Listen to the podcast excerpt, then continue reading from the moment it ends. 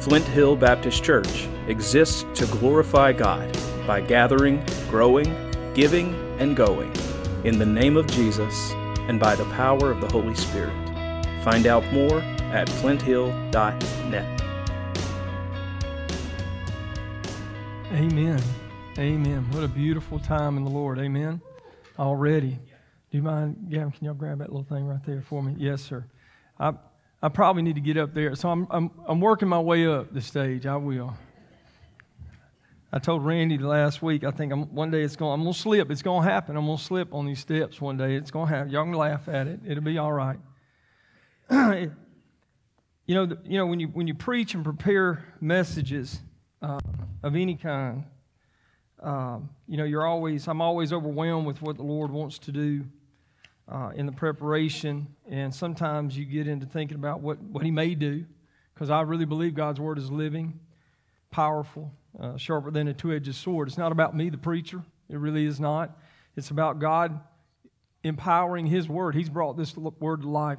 And, and, and let, let me remind us God speaks even so today. He spe- I mean, again, I, you're, you're going to see with me. Open your Bibles to Isaiah chapter 6, if you will. Isaiah chapter 6, we're, we're going to jump in here. And uh, we've been in this series, Encountering, Encountering God's series. Seems a little audacious to name it like that, but I mean, it is. I mean, it's just what the God put on my heart. And even so, today, I'll be honest with you, this morning, trying to be sensitive to His leadership, even in this service, I know the Lord is speaking, calling to some, even so, right now.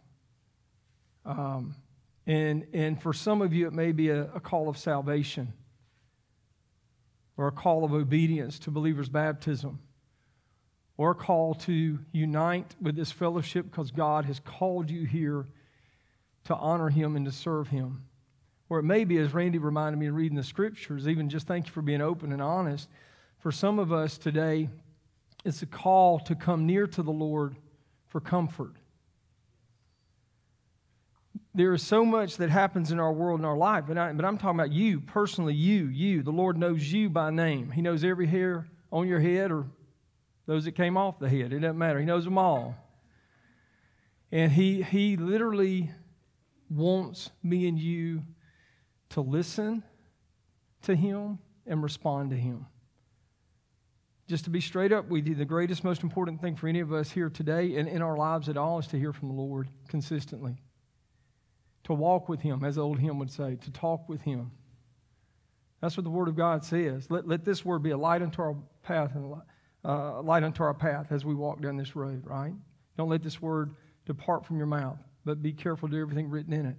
And, and, and, and so I, I say to us, and, and as a preacher, I want, I want to preach a message and I want it to be, you know, in some sense, tolerable. You know, I don't want you falling asleep on me during the sermon or something like that. But but, but at the same time, it really means nothing if the Lord doesn't bring to life His word and speak to His people.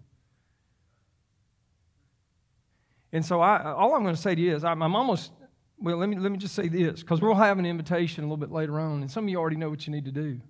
And it's not, it's not about coming to me. You might need to make an altar about where you are and bow down before the Lord right there.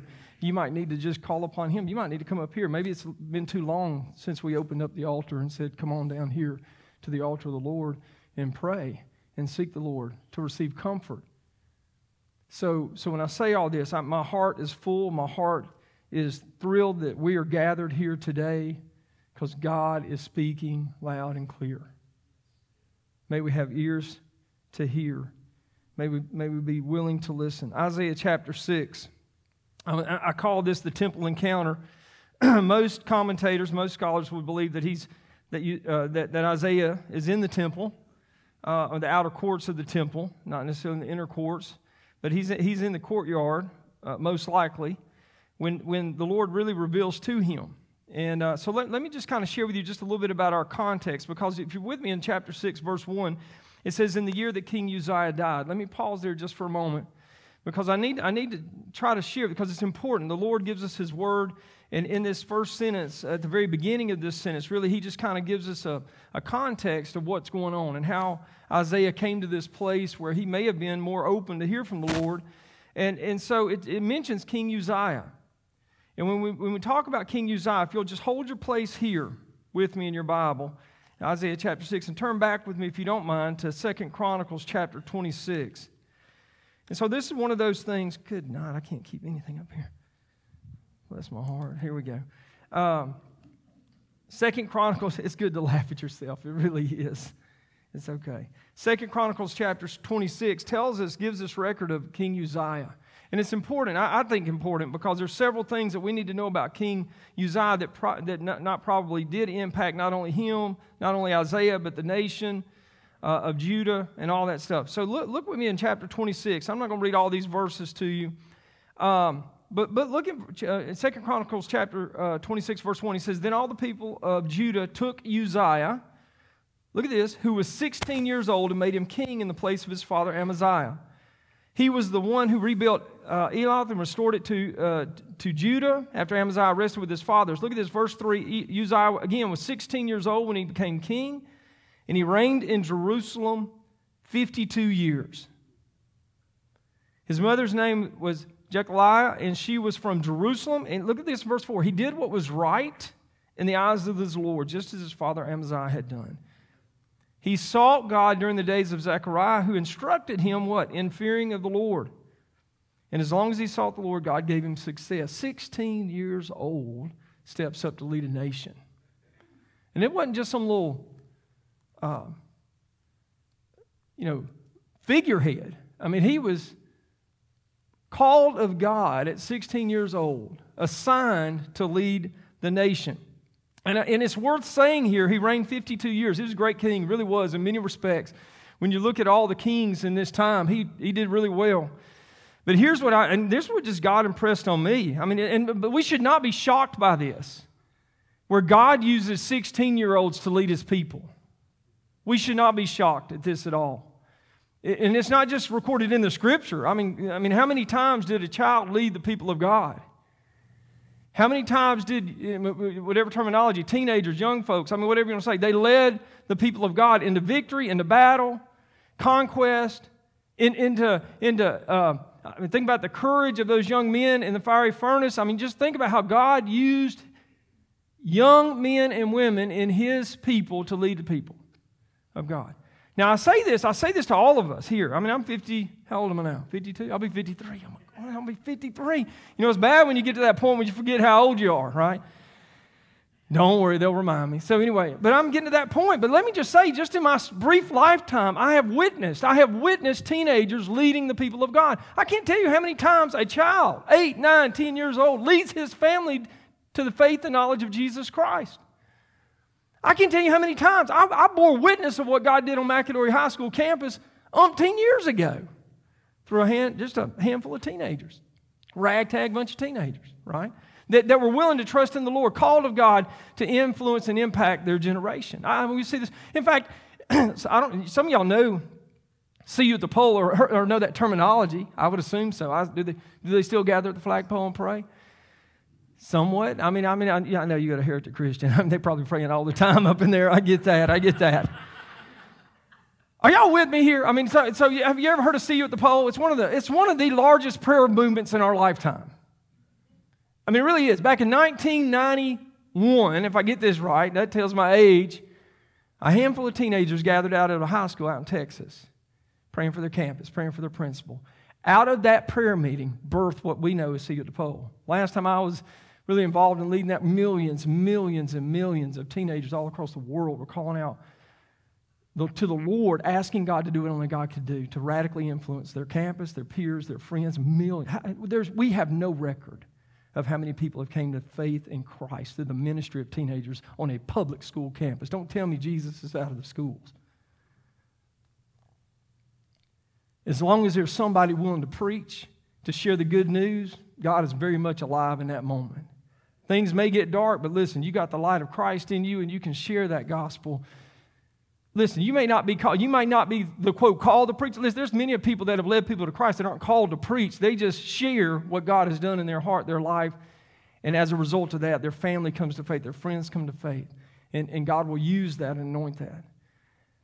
And here we see in the, in, in the nation of Judah, a young man, 16 years old, God calls to lead this nation. And he does really a really good job for most of his reign. But I want us to look at this because in verse uh, 6, he not only was just the king, but look at this. Uh, he was a re- it says that he then rebuilt towns. Uh, uh he, uh, the, the, walls that were broke down, he, he, he built them up. He, he, had, he led conquests against the Philistines and other people that were around him. So, in other words, he became this military genius in one sense, rebuilder, protector of the, of the nation.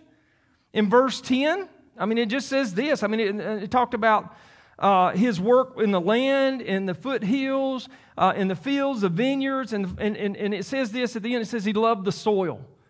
He loved to get his hands dirty. I don't know how many of you love planting flowers, working the, got a garden going on right now. He just loved the dirt.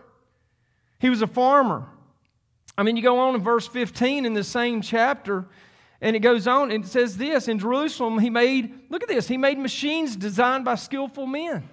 He was an engineer, created things that had not even existed up to that time until his, his until his leadership came in, right? Um, verse 15, this is where it kind of turns a little bit. At the end of verse 15, it says, His fame spread far and wide, for he was greatly helped until he became powerful. Now, that's an interesting statement, but he did. His fame spread far and wide. In fact, um, um, one of the commentators made this statement. He says, Such was the nation's king, loved by his people, feared by the foes. Is, is it any wonder, look at this, uh, that King Uzziah, skilled organizer in home affairs, took care of his people? He was a strategist when it came to foreign affairs, became the pillar, look at this, became the pillar of the nation's hopes repository of her trust and the ultimate security of her prosperity and permanence. You see how over his tenure and over that time, the shifted, the nation began to shift their focus, and we begin to see this. This is the context. This is the context that Isaiah is in that temple, and all of a sudden God brings this vision. We're going to get to that in just a moment, what the Lord brings to him. But in the context, they're, they're enjoying great prosperity as a nation, maybe like no other in this time, recent times.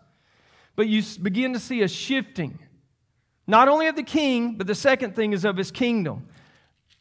Now, again, uh, go back to Isaiah chapter 6 for me. I know we turn it a little bit in the Bibles. Go ahead and go back to Isaiah chapter 6. When you read Isaiah, I mean, it's just a full book. It really is one of the largest in the Old Testament canon and by far uh, the most quoted when you come to the New Testament. I mean, it is, it is just full of not just uh, uh, God's righteousness, but God's salvation. We see it, it's just rich. And when we look at the first five chapters, and no, we're not reading all five of those this morning, you'll see almost kind of like a summary of what's about to take place in the whole book. But, but when we look at a glance of the first five chapters, you, you begin to get an idea of what's going on in the kingdom because there's something going on with the king. Obviously, he's passed away, but there were things that he was doing. And in that context, God reveals himself to Isaiah, but there's something going on in the kingdom as well throughout the nation of Judah. And just real quickly in chapter 1, verse 13, he, this is the Lord speaking to his people. I mean, it's just a summary. He says, Stop bringing meaningless offerings. Your incense is detestable to me. New moon, Sabbath, convocation. He said, I can't bear them. Your, he called it your evil assemblies. What's happening? The nation of Judah had continued to do what they'd always done. They, I mean, let me, let me put it in our language. They kept going to church. They kept singing worship songs. They kept giving their money, their tithes. They kept serving and doing other things. But something shifted at some point.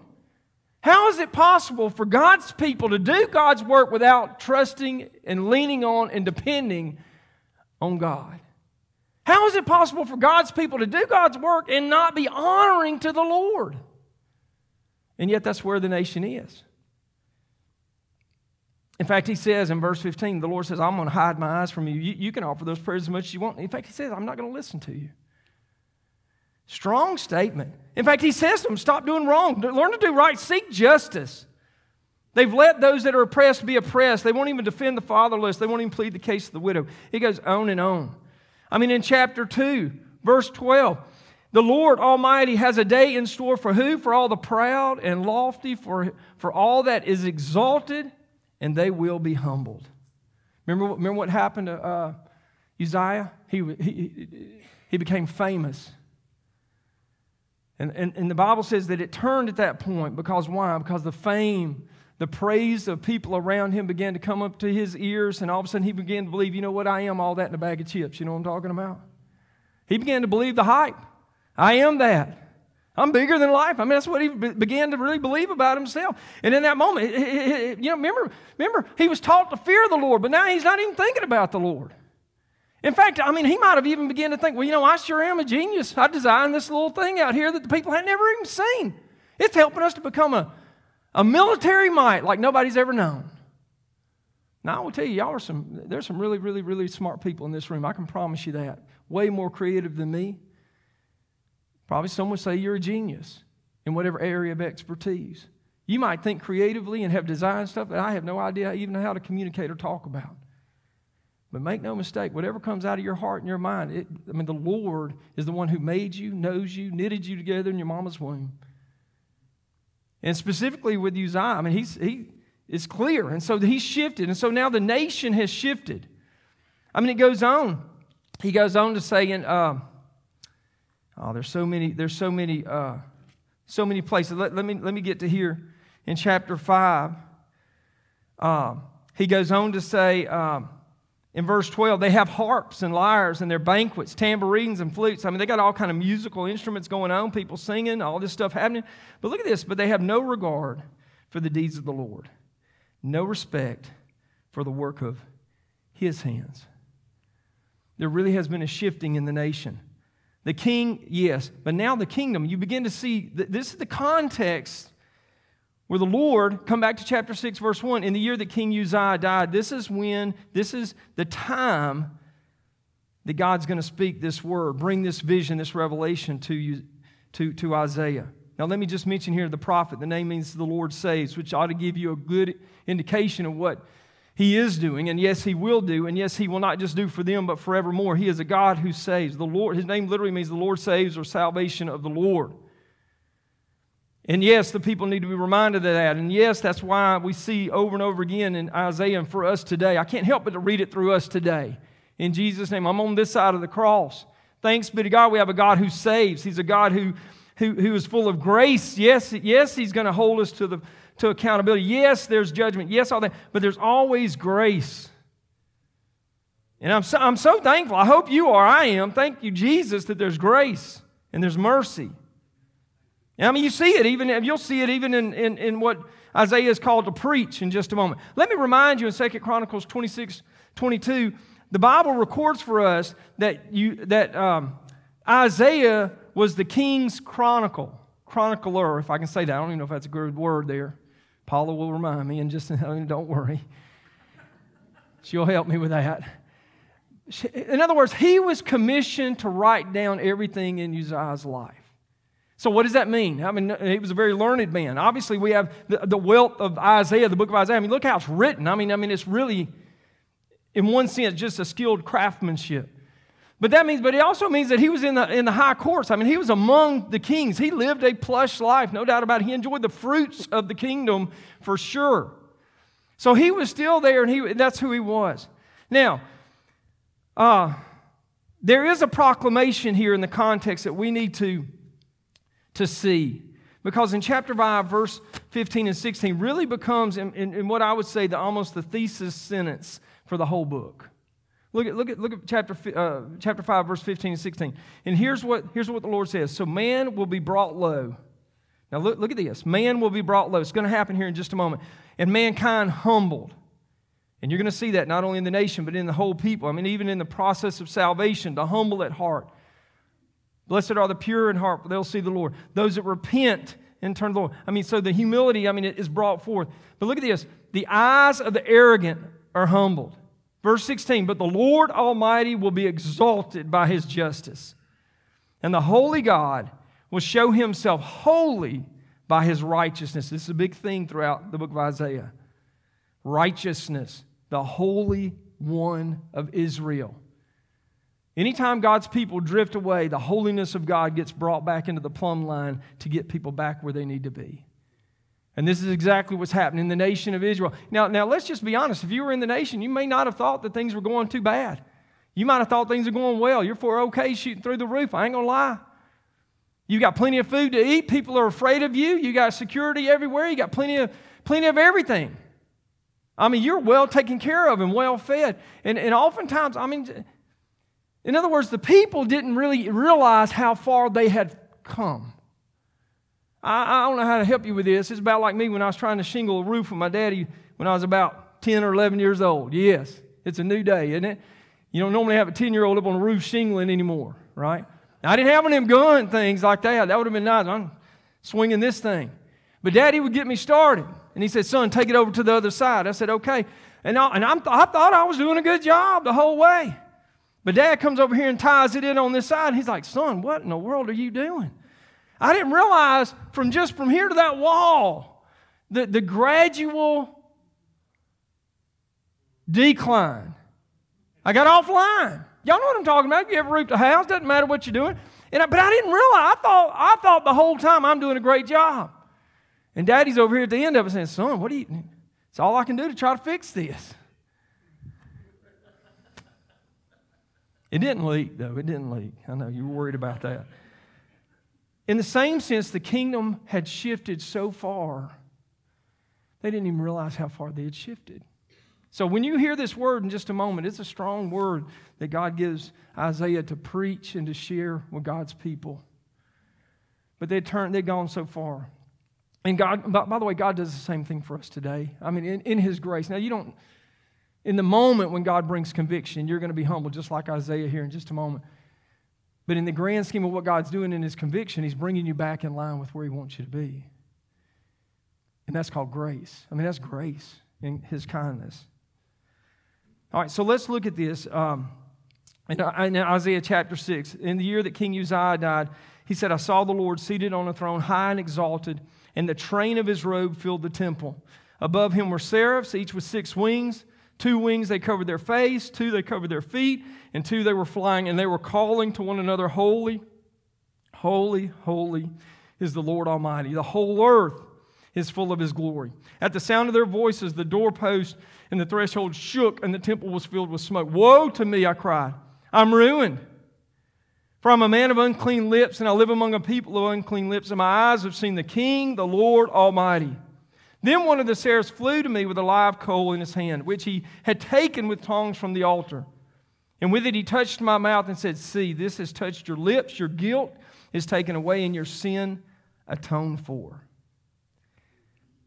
Then I heard a voice of the Lord saying, Listen this, whom shall I send, and who will go for us? And I said, Here I am, send me. He said, Go and tell this people. And we'll get to that in just a moment. So let, let, let, me break this down because in this, in this brief few verses here, God certainly had prepared the people, but he was preparing Isaiah to encounter him on this day. Now, in all respects, most commentators think that Isaiah was probably just at the temple. I mean, he was doing his normal thing. Now, now in, in looking at the situation, looking how close he was to Uzziah, and let me say this oftentimes loss or transitions in our life bring us to a place of helplessness where, where we may be uh, feel a little anxious or concerned whatever it may be. And oftentimes let, let me say this that may be an opportunity for us to turn to the lord maybe like we never have. And it's possible possible that isaiah was there in the temple in that courtyard. Maybe he was praying. Maybe he'd been there all day. We don't know when exactly the vision occurred, but at some point, as he was there, maybe crying out to the Lord, maybe he was crying out for the nation, maybe he was concerned who's going to fill the gap, who's going to be the next king. Will they be as good as Uzziah? I mean, there's a lot going on there. Personal things going on there. He didn't know what his fate was going to be. I mean, he was the chronicler for, I can't even say the word. He wrote down the stuff for Uzziah, but is he going to do it for the next one? Where was he going to be in the midst of this transition, change? Not to mention all the loss that he endured. So it was in that context, God prepared him to reveal himself. And when he does, uh, uh, uh, let, let me say this God brings forth this vision. Now, in this vision, he sees this throne high and exalted, the scripture says. Again, we know that Isaiah lived in the courts. He lived there. He knew what Uzziah's throne looked like. Listen, he understood that. Probably went with Uzziah when he went to these other kings and kingdoms.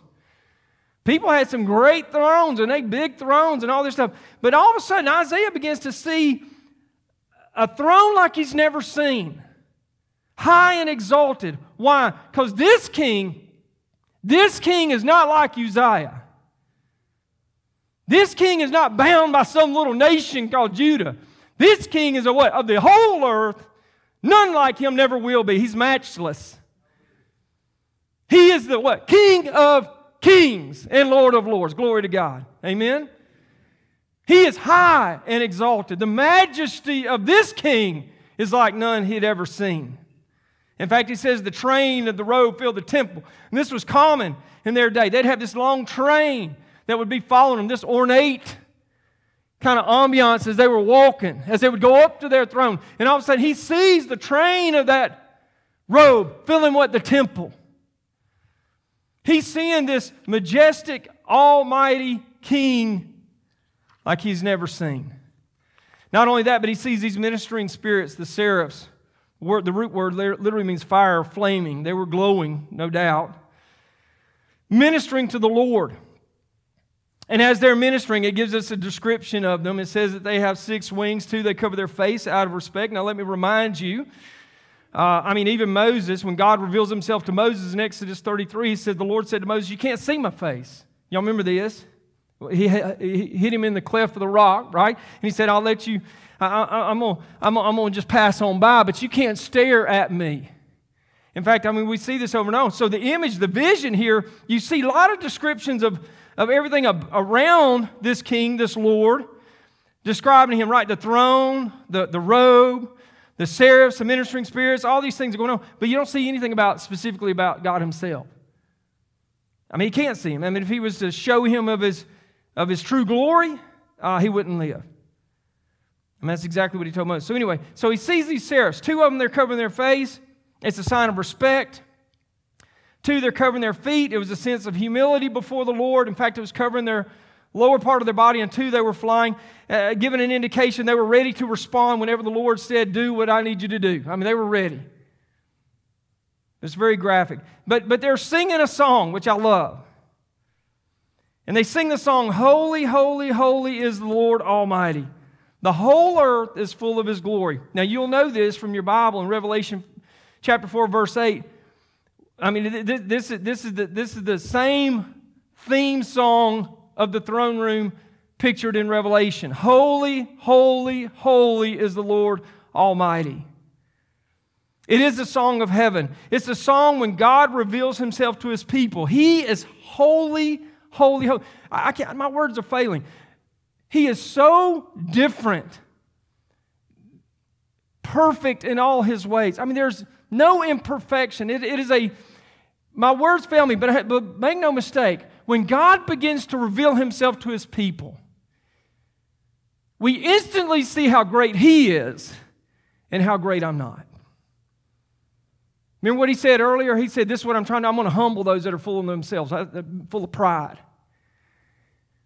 And so he lifts himself up. In this moment, God is being exalted. Holy, holy, holy. The seraphs are singing unison. Just stop singing it, lifting up the holy name of the Lord.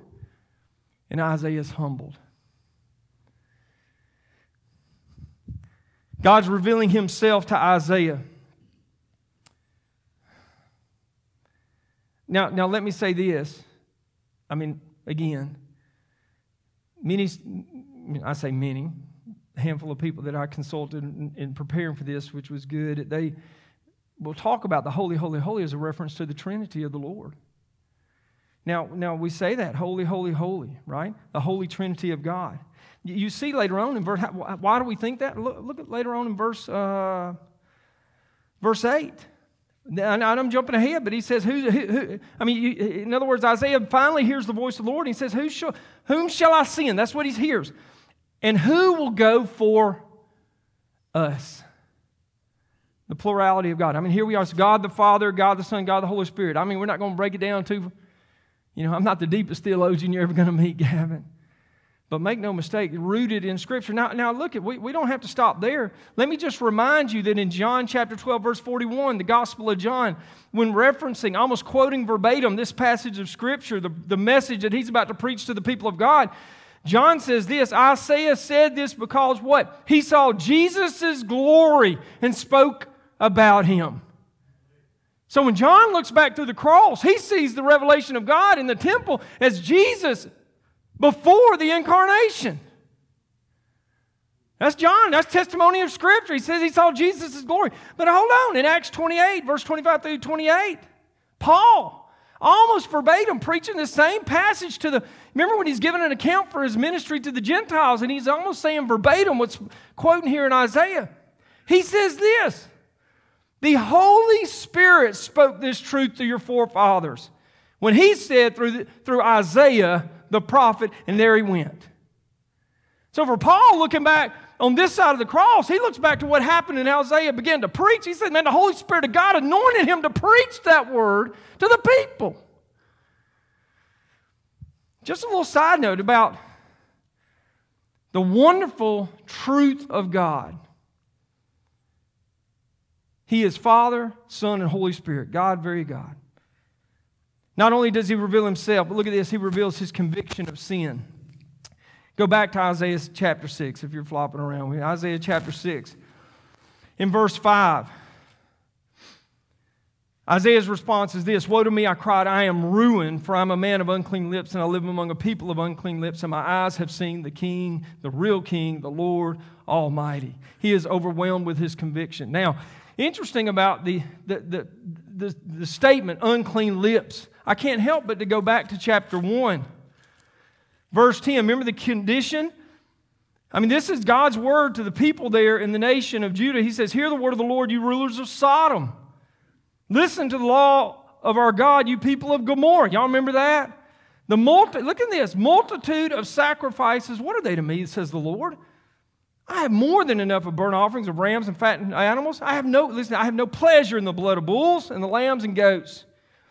When you come to appear before me, who has asked this of you, this trampling of my courts? Stop bringing meaningless offerings. Your incense is detestable. You know what I mean? Your Sabbath, your convocation. I can't bear your evil assemblies. Isaiah is overwhelmed, yes, personally with his own conviction of sin, but what does God brings out is his unclean lips. What do we mean by that?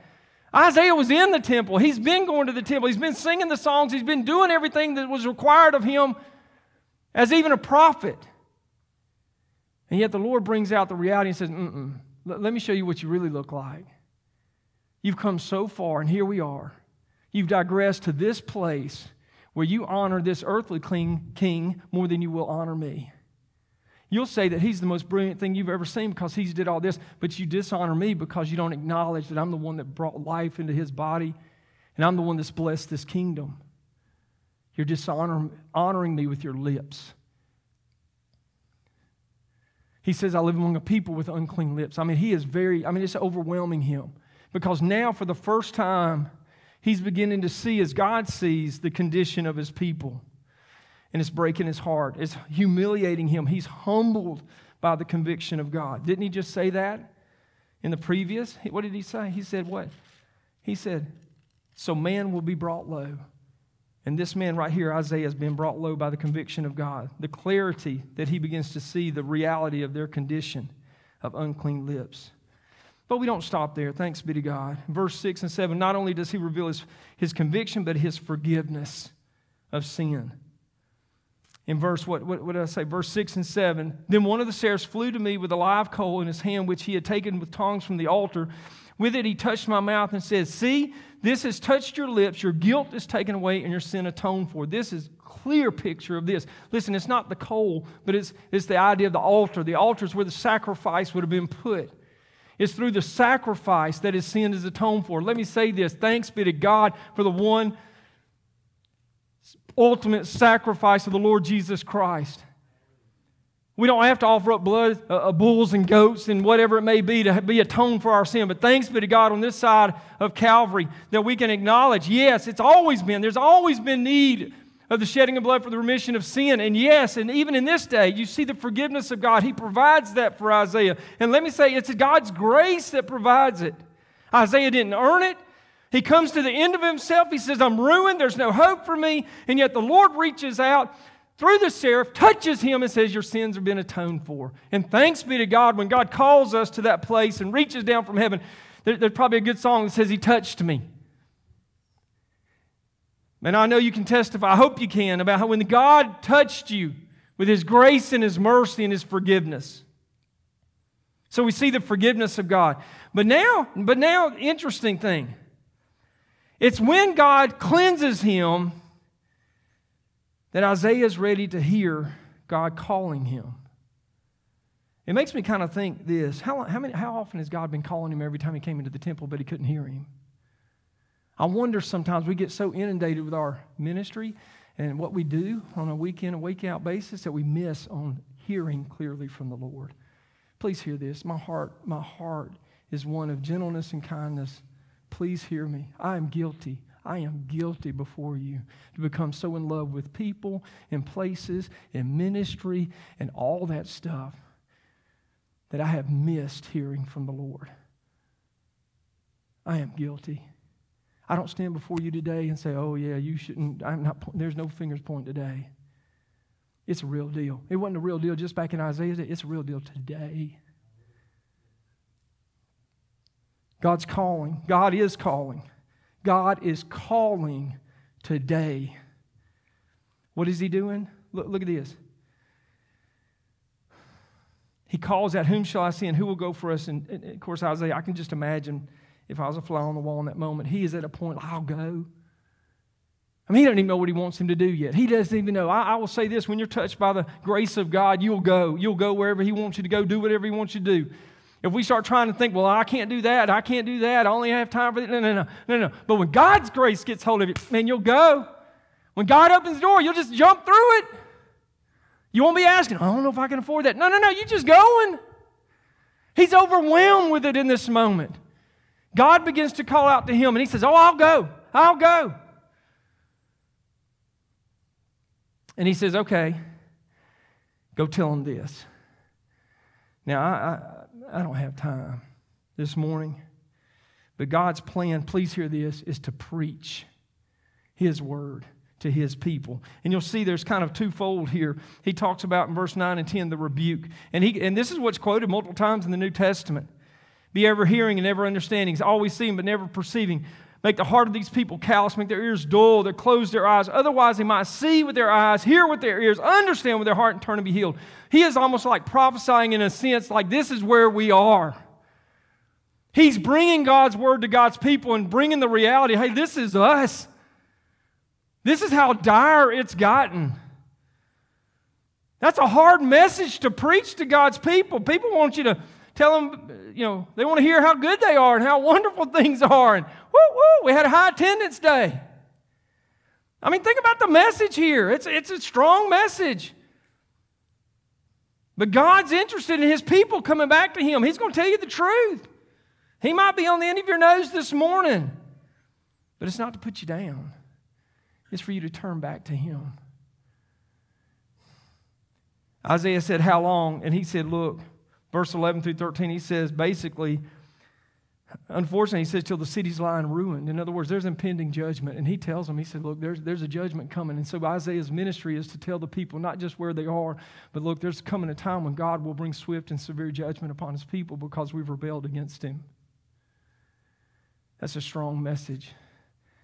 Let me remind all of us here today there's coming a day for judgment. And I don't mean that in any like putting of down of anyone. The reality is to acknowledge that reality means you're willing to turn to the Lord and trust in Him personally as your Lord and Savior because there's no other way. There's no other way under heaven to be saved unless through Christ alone. Y'all, y'all with me? But make no mistake, the preaching of the rebuke, the impending. But then we see, we see even in verse 13, that at the end of that, he talks about the oak leaves. In other words, when the trees are cut down, they leave stumps when they're cut down. So the holy seed will be the stump in the land. So even in this message, he's talking about the holy, what the holy seed of salvation. You'll see that throughout the book of Isaiah. You'll see it about the remnant, and it keeps going and going. And thanks be to God through Jesus Christ, and now the body of Christ, the church today, we can preach the gospel and share the good news. With who? With whoever, wherever we are. This leads me to this: the invitation. Come on up here, Gavin. So in this in this invitation, and I don't think these words, they're not going to be up there, I don't think. But I, I want, to just share a word because I, I think God is in the business of, of empowering His people to preach His word. Now, you may not be called vocationally to pastoring. You may not be, you may not like the title preacher per se. But please hear this word. Please hear this word, maybe for the first time. This is Jesus in Matthew 28, verse 18 and tw- through 20. Please hear it for the first time. Then Jesus came to them and said, All authority in heaven and on earth has been given to me. Therefore, go.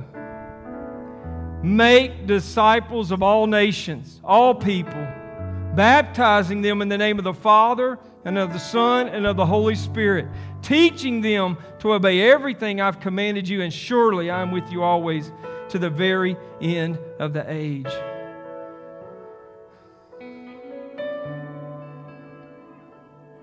Friend, I really believe God's inviting us today please hear for the first time maybe the calling of God on your life to preach, to make disciples, to share the gospel with your friends, family, neighbors, whoever, wherever God may lead. He said, Go as you go, as you live life. That's the imperative, that's the word there.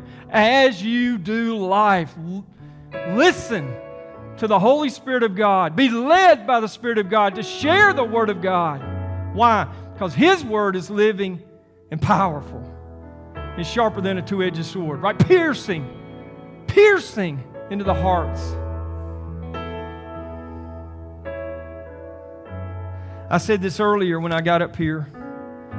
I have no doubt God is calling. God is calling. God is calling. How do I, how do I know this? I just sense that in my, Lord, in, my, in my spirit this morning that God is calling. And let me say to you if God is calling you, how do, how do you know that? I can almost tell you, you, you, you, you, right now on the inside of you, you're feeling this nudging, this kind of turning upside. You might even think this preacher's preaching right at you. It's not about me. It really is not.